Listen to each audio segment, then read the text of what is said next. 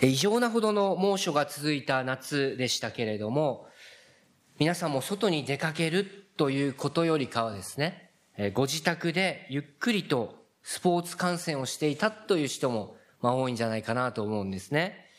まあ、夏は高校野球があり、世界陸上があり、そして今はバスケットの世界大会、ワールドカップも行われて非常に盛り上がっていますよね。まあ、本当にスポーツの力というのはすごいと思います。まあ、多くの人々に感動と勇気を与えてくれる。まあ、それがスポーツの持つ不思議な力だと思うんですね。まあ、特に私は感動するのはですね、あ、もう絶対ダメだと。これは負けたと思って諦めていたところからのこの大逆転っていうんですかね、奇跡の大逆転劇っていうものがあれば、それこそもう興奮して盛り上がると思うんですね。まあ、よく野球も9回ツーアウトからというようなこともよく言われますけれども、まあ、そのような逆転の、大逆転の勝利っていうのは、私たちにさらに感動を与えるものだと思います。まあ、先日の世界陸上を見ていましたら、まあ、やり投げで金メダルを取った北口選手の競技皆さんも見ておられましたかね。まあ、最後、ラスト1投、1回だけ自分の投げるチャンスがあるわけですね。その時点ではまだ4位だったわけです。そして最後の1投で大逆転の金メダルをつかみ取るという、本当に感動しました。そしてバスケットのワールドカップもそうですよね。毎試合毎試合素晴らしい試合の連続だったと思います。まあ、日本はどうしてもこの体格差というものがありますから、世界的にはそこまで上位に食い込むことはできないんですけれども、でもすごく検討してますよね。15点差、18点差というものをつけられてからの、あの最終クォーターでの逆転勝利というものを、本当に私一人で盛り上がっているわけなんですけれども、まあ、もちろんワールドカップとしてこう世界の上位に食い込むことはできませんでしたけれども、しかしそれでも日本はこの48年ぶりとなる自力でオリンピックの出場権を獲得できたって、このアジア1位でこう通過できたっていうのはですね、本当に素晴らしいことだったなということを思います。やっぱり最後まで諦めないという、まあ、その姿勢を見ているだけで、こう、すごく感動が覚えるわけなんですけれども、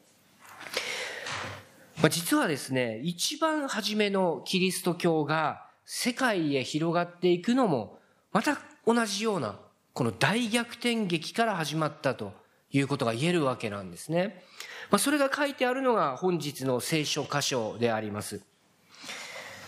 で、今日の箇所はですね、先週、ステファノという人が殉教したというところを見ましたけれども、その出来事が起こったのと、まさに同じ日なんです。そのステファノが殉教したその日、同じ日に起こった出来事が書かれています。まあ、初代教会にとってかけがえのない存在だった大切なリーダーの一人であったステファノを亡くしたというショック。まあ、それはこの初代教会にとって大きな転機をもたらすことになります。で、どのような状況に陥っていったか、それは一節の最後にありますけれども、初代教会の人たちは皆それぞれバラバラにされてしまうんですね。そこには、人たちの他は皆ユダヤとサマリアの地方に散っていったと説明がされています。ですから今日ここで書かれていることっていうのは、このバラバラにされた人たち、散らばっていった人たちの活動というのが、ここから書かれているんです。その散らばっていった人々の活動というのは実に8章から12章にかけてそれが書かれているわけなんですけれども、ステファノが殺されたその当日、どんなことが起こっていったのか、ご一緒に見ていきたいと思います。ステファノの殺害に端を発しまして、ユダヤ人たちのキリスト教会に対する迫害というのはその日、非常に激しいものになっていきました。もうエルサレムには、キリスト者たちは誰も住んでいることができないほどだったわけです。ですから、そこにいた初代教会の人たちは、エルサレムを離れて、ユダヤとサマリアのそれぞれの地方にバラバラに散っていくしかなかったま。そういう状況下です。しかしこのことは、キリスト教会を弱めることにはならなかった。これは本当に不思議なことだと思います。それどころかこの出来事によってキリストの福音がユダヤとサマリアの地方にまで広がっていくことになった。それは4節にこう書かれていますね。さて、散っていった人々は福音を告げ知らせながら巡り歩いたと。一番最初にできた教会のクリスチャンたちは迫害されます。もしかすると、ステファノのように殺されるかもしれない。次々と逮捕されて牢屋に入れられている状況です。そしてそのような中で、いやいやながらもエルサレムを追われていったわけなんですね。自分の生まれ故郷を離れなければならなかった。しかし、バラバラに散らされていきますけれども、その先々で福音を述べ伝え、イエス・キリストの福音というのは、さらに広がっていったわけです。で、このことは、ステファノが殺されたこの時、一回こっきりこの時だけのことではなかったんですね。迫害っていうのは、この後のキリスト教の歴史を見ていきましても、もう何度も何度も繰り返し起こっていくわけです。しかし、キリスト教会は、迫害によって滅びるということは、決してなかったんですね。多くの殉教者たちが信仰のゆえに命を落としていきました。まあ、ここ日本でもそうです。先週も見ましたけれども、この山形でもそのような殉教された方々が多くいらっしゃった。しかし、そのような殉教者たちの血は、教会の種となって植えられていく。それはイエス様がヨハネの福音書の12章24節でこのように言われているんですけれども、一粒の麦は地に落ちて死ななければ一粒のままである。だが死ねば多くの実を結ぶと。まあ、このようにイエス・キリストが言われた言葉の通りのことが歴史上成し遂げられていったわけです。そして今朝与えられております今日のこの御言葉は散らされていった人々の中でもフィリポという人によるサマリア伝道の様子が記されているわけなんですね。で、フィリポっていうのは誰でしょうか？これはステファノと同じようにして選ばれた執事のうちの一人がフィリポだったわけです。その名前は最初選ばれたところの6章に登場しますね。6章の5節のところにステファノに並んでその名が紹介されているわけです。で、彼は迫害を避けるためにサマリアの町に逃げていったわけです。そしてその町でも彼はイエス・キリストの福音を述べ伝えたんです。で、その様子が今日の後半部分の5節から8節のところにあるわけですね。まあ、もう一度そのところを読んでみたいと思います。彼がどのようなことをやったか。フィリポはサマリアの町に下って人々にキリストを述べ伝えた。群衆はフィリポの行う印を見聞きしていたので、こぞってその話に聞き入った。実際、汚れた霊に取り憑かれた多くの人たちからは、その霊が大声で叫びながら出て行き、多くの中部患者や足の不自由な人も癒してもらった。町の人々は大変喜んだと。このようにあります。まあ、フィリポには悪霊を追い出したり、癒しを行う賜物が与えられていたようです。ですから町の人々はフィリポのこの不思議な技によって多くの人々が癒されていったので大変喜んだと。そして今日の箇所ではありませんけれども、もう少しいったその12節のところを見ると、多くの人々が救われて、バプテスマを受けたということも書いてあるんですね。そして今日のこの短い8章の前半部分でありますけれども、実はここに非常に重要な点があるわけなんですね。で、それはここで今、フィリポによってなされたことというのは、今後このキリスト教会の伝道の歴史において、大変大きな転換点、出来事だったということです。それはなぜなら、この出来事は、主イエス・キリストの福音が初めてユダヤ人という枠を超えて広がっていった瞬間がまさにこの時だったからです。それを言い換えますと、今、私たちは聖書の舞台から考えますと、もうそこからははるかはるか遠く遠く離れたもうアジアの東の最果てと言ってもいいこの日本で山形で聖書の福音を聞いているわけですよね。私たちが日本人としてクリスチャンとなっているのも今日この出来事があったがゆえだということが言えるわけなんです。それはどういうことかもう少し詳しく見ていきたいと思います。まあ、実に当時のユダヤ人たちは、サマリア人たちっていうのを本当に嫌っていたんですね。彼らは汚れた民だ。まあ、そのように大変意味嫌っておりました。サマリア人っていうのはもう神の救いからは除外された民族なんだと。ですから、ユダヤ人たちはサマリア人たちとすぐ隣に住んでいたわけなんですけれども、彼らの土地に足を踏み入れるということは絶対にしませんでした。どうしてユダヤ人たちはこれほどまでにサマリア人を忌み嫌っていたんでしょうかまず私たちはこのところを理解しなければならないわけですね。それにはもう長い歴史的な経緯があるわけなんですけれども、しかしそこを理解すると、なぜイエス様があの例え話で、良きサマリア人の例え話でわざわざサマリア人を登場させたのかということもよくわかるようになるわけなんですけれども、まあ、ユダヤ人もサマリア人も、まあ、ご存知の方はもちろん多いと思いますけれども、もともとは同じ民族なわけですよね。イスラエルの民族の始まりっていうのはアブラハムから始まっていきます。アブラハム、イサク、ヤコブと続いていきまして、そしてヤコブの息子たち、12人の息子たちから始まっていくのが12部族というものですね。そしてその12部族から続いてできていたのがイスラエル王国っていうものができていきます。サウル王がいて、ダビデ王がいて、ソロモン王がいたわけですね。その王国時代というのが、大体紀元前1000年頃のこと。まあ、旧約聖書で言うと、サムエル記にそのことがよく詳しく書かれているわけです。しかしですね、そのソロモン王の後、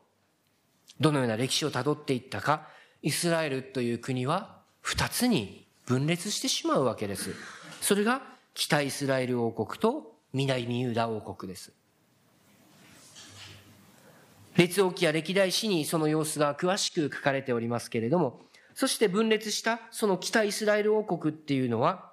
紀元前722年にアッシリア帝国というところによって滅ぼされてしまうわけなんですね。そしてそのアッシリアの占領政策によって、北イスラエルという国の領土にですね、他の地域からの移民、移民を大量に、えー、そこに住ませるということをしたわけです。でもちろん当時その移りこん、移り住んできた人々っていうのはもともとの自分たちの宗教があったわけです。自分たちの神を信じていた。しかし長い時間の経過とともにイスラエル王国の人々はその移りくん、移り住んできた人々と混じり合っていく。そして信仰的にも同化していってしまうという。そういう出来事が起こっていったわけです。もう北イスラエルの人々は神への信仰を守り通すことができなかったというわけなんですね。じゃあ一方でもう一片方の南ユダ王国はどうであったかというと、この王国も北イスラエル王国が滅んだその135年後、結局彼らも今度はバビロニア帝国によって滅ぼされてしまうわけですね。そして多くの人がバビロンに連れて行かれる。まあ、これがバビロン捕囚と呼ばれる出来事ですね。エゼキエル書やダニエル書がそのことを詳しく語っていますけれども、しかしその偉大な国大バビロンも今度はペルシャによって滅ぼされて、バビロン捕囚となっていた人々は解放される。そこでようやくエルサレムに戻ることができた。そこで神殿を再建し、城壁を再建し、エルサレムの町を再建していったわけですよね。それがエズラ、ネヘミヤに書かれていることです。で、ここで、そのエルサレムを再建していった人たちの子孫がユダヤ人と呼ばれる人たち。まあ、この段階でもう新約のイエス様の時代から500年も前のことなわけなんですけれども、一方でアッシリアによって滅ぼされて、他の地域から移り住んできた人々との根結が進みまして、信仰にもモーセの立法を守ることとは程遠い生活を送るようになった人々の子孫がサマリア人というわけなんですね。ですからこのような長い歴史がこの二つの民族の間には隔ての壁としてあるわけです。もちろんユダヤ人もサマリア人ももともとはイスラエルの十二部族の仲間だったわけなんですけれども、まあ、ユダヤ人というのは南ユダ王国を構成していたユダ族とベニヤ民族ですね。そして他の部族は、他の部族の、他の10の部族はサマリア人となっていくわけなんですけれども、互いに近しい関係であったのに、近親憎悪と言いますか、互いに敵対する関係にまでなってしまう。まあ、その歴史はずっと旧約聖書から、まあ、様々なエピソードが綴られているわけですけれども、例えばバビロン捕囚から戻ったユダヤ人たちが、エルサレム神殿を再建するとき、サマリア人も援助を申し出るわけなんですけれども、ユダヤ人はそれを断るわけですね。するとサマリア人は今度は神殿の再建を妨害してくるようになる。まあ、それ以来、この二つの民族は決定的な亀裂が生じてしまって敵対し合うことになっていったわけです。しかし今日、このようなサマリアという場所に、サマリア人に対してユダヤ人であるこのフィリポによって、エルサレム以外のところに初めて福音がもたらされるということ。互いに憎み合い、敵対していた民がキリストの福音によって和解するという出来事が起こったわけです。そしてまたそれは次の違法人伝道へとつ、つながっていくその一歩になっているわけです。先ほども言いましたように、もともと一つであった神の民が分裂してしまった。しかしその神の民がキリスト教会というイエス・キリストの福音という、その新しい福音によって、再び一つとなるという、この素晴らしい出来事が起こった瞬間だということなんです。ですからフィリポによるサマリア伝道というのは、そういった意味で大変大きな意味を持つものだということなんです。そしてそれは、実にイエス様の御心にかなうことでもあった。ヨハネによる福音書の4章の出来事を皆さん思い起こしてほしいと思うんですけれども、あそこでイエス様が井戸のところに腰掛けられてですね、サマリア人の女と会話するという場面があるのを皆さん覚えておられると思うんですね。で、そこでイエス様がおっしゃったことはこういうことです。しかし、誠の礼拝をする者たちが霊と真理をもって父を礼拝する時が来る。今がその時である。なぜなら父はこのように礼拝するものを求めておられるからだ。まさにここでこう言われたイエス・キリストの言葉が成就している。このサマリアでも誠の神を礼拝するようになると、イエス様はそう言われていたわけです。しかもイエス様は、えー、ルカの福音書の10章ですけれども、あの有名な良きサマリア人の例え話というものがありますけれども、まそこでわざわざサマリア人を出すわけですね。そこにはサマリア人も神の救いに預かるんだということに対するイエス様の教え、イエス様の御心がそこに現れているということが言えるんじゃないでしょうか。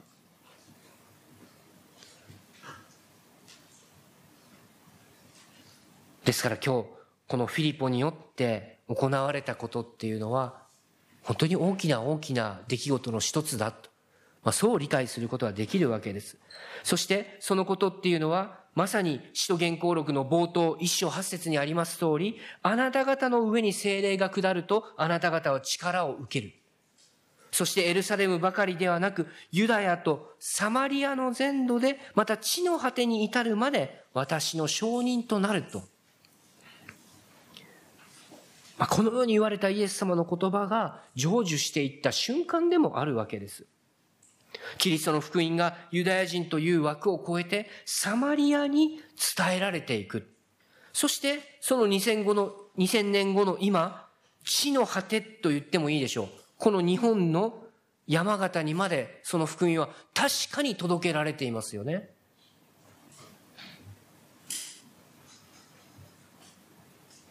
今私たちのこの国、日本にまでイエス・キリストの福音が述べ伝えられているっていうことは、本当に信じられないことだと改めて思わされるわけです。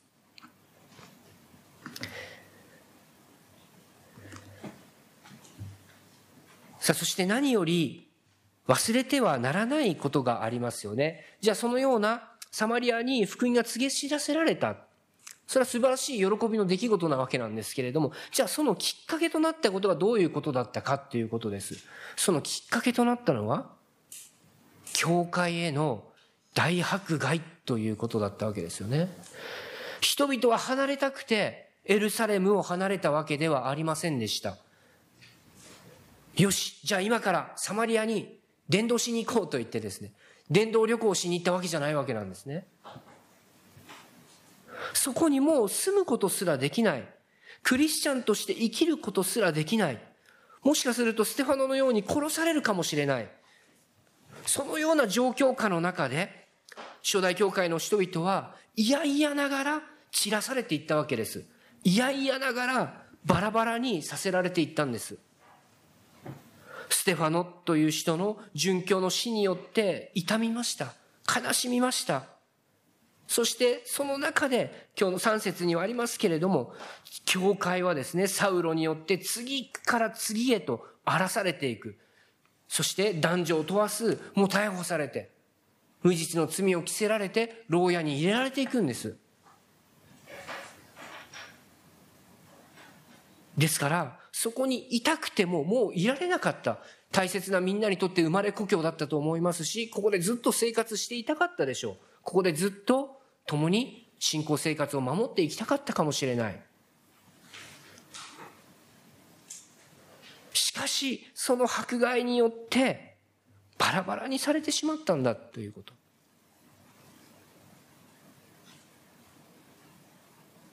私たちはこのことが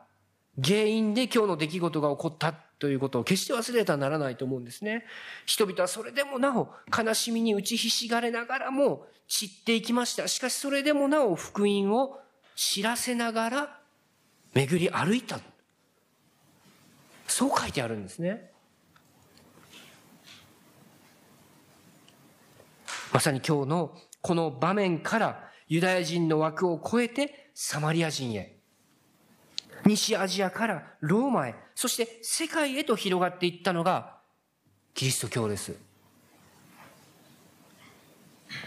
主イエス・キリストの十字架と復活というのは、その初めから全ての民を救いへと招くものでした。ですから、キリスト教の教えっていうのは、その初めから国や民族を超えるものだったんです。天地を作られた主なる神が天地に満ちるすべてのものをご自分のものとするために救いの宮沢を十字架で成し遂げてくださった。そこにはユダヤ人も違法人も日本人も何もありません。民族を超えて文化を超えて全ての人に与えられる神の救いがまさにそれなんですね。アブラハム以来の神の民がユダヤ人という民族の枠を超えて広がって、すべての民が神の民に加えられていく。そのために建てられてきたのがキリスト教会なんですね。ですから皆さんも経験があると思います。まあ日本の中でどうしてもこの教会とかキリスト教のお話をすると、あ、でもキリスト教は欧米の宗教ですよねという反応が必ずと言っていいほどあると思うんですね。いや、私たち日本だから、仏教だからと、お友達や家族にそう言われたことが皆さんもあると思うんですが、まあ、確かにキリスト教イコール欧米の宗教、仏教イコール日本の宗教っていう何かそういうイメージというかですね、枠組みっていうものが私たちのうちに植え付けられているかもしれません。もちろん、欧米の国々にはキリスト教文化がもう根付いているということが、まあ理由としてあるかもしれませんけれども、しかし、よくよく考えてみますと、仏教ももともとはインド発祥ということになりますよね。まあインドは南アジアという地域です。じゃあ、キリスト教の発祥の地ということで言えば、今でいうイスラエルという国ですけれども、イスラエルは世界の地理区分から見ると、まあ、欧米ではないんですよね。実はイスラエルもアジアであります。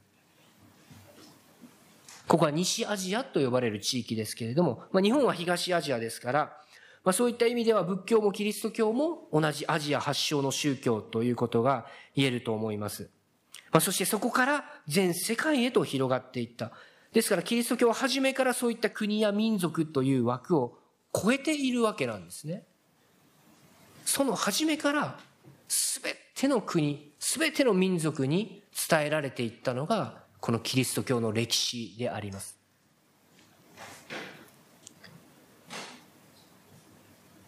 ステファノの殉教とともに始まった迫害により、キリスト者たちはエルサレムにはいられなくなってしまいました。彼らはユダヤとサマリアの地方に散らされていったわけなんですけれども、しかし彼らはただ逃げていったわけではありませんでした。散らされながらも、その散っていったところで、福音を述べ伝えていったんです。そしてそこにも、キリストを信じる者が起こされ、キリストの教会が次々と立っていきました。これ本当に素晴らしいことだと思います。素晴らしい歴史だと思います。ですから、私たちは決して忘れることのない、この聖書の一つの真理がここにあると思うんですね。神様は、どんなに最悪だと思われる状況からでも、それを祝福へと変えてくださるお方だということです。私たちの目にはもう絶望に見えることであるかもしれませんけれども、しかしそれも希望に変えてくださるお方です。どんなマイナスからもプラスへと変えてくださるのが私たちの信じる神の力です。ですから私たちの思いをはるかに超えて素晴らしい宮沢をなさるその主の導きを信じていきたいと思います。すべてをご存知であられる、すべてのことを収めておられる主なる神様に私たちの思いも全てを委ねて歩んでいきたいと思います。お祈りをいたしましょう。主なる神様、皆をあがめます。今日もこうして私たち一人一人を礼拝の場へと呼び集めてくださってありがとうございます。共にあなたの御言葉をいただきました。特別、初代教会にとって一番の大きな転機ともなる大迫害が起こり、人々が散らされていった場面を共に見ました。通常であれば、ああ、もう終わりだと。この時点で教会はもう消滅すると思われても仕方なかったそのような状況下にあって、しかしそれでも神様が建てられたその教会とイエス・キリストの良き知らせ、この福音はとどまることがありませんでした。神様が本当に不思議な方法を用いてそのように一人一人を用いてくださったように、どうぞ神様、私たちも豊かに用いてください。特別今日のこのフィリポのように、本当に最悪な状況だと思われるところからも、あなた様の見業によって、私たちはそのところから大きなる希望と祝福を見させてくださいますようにお願いいたします。今日の御言葉を感謝して、救い主イエス・キリストの皆によってお祈りいたします。アーメン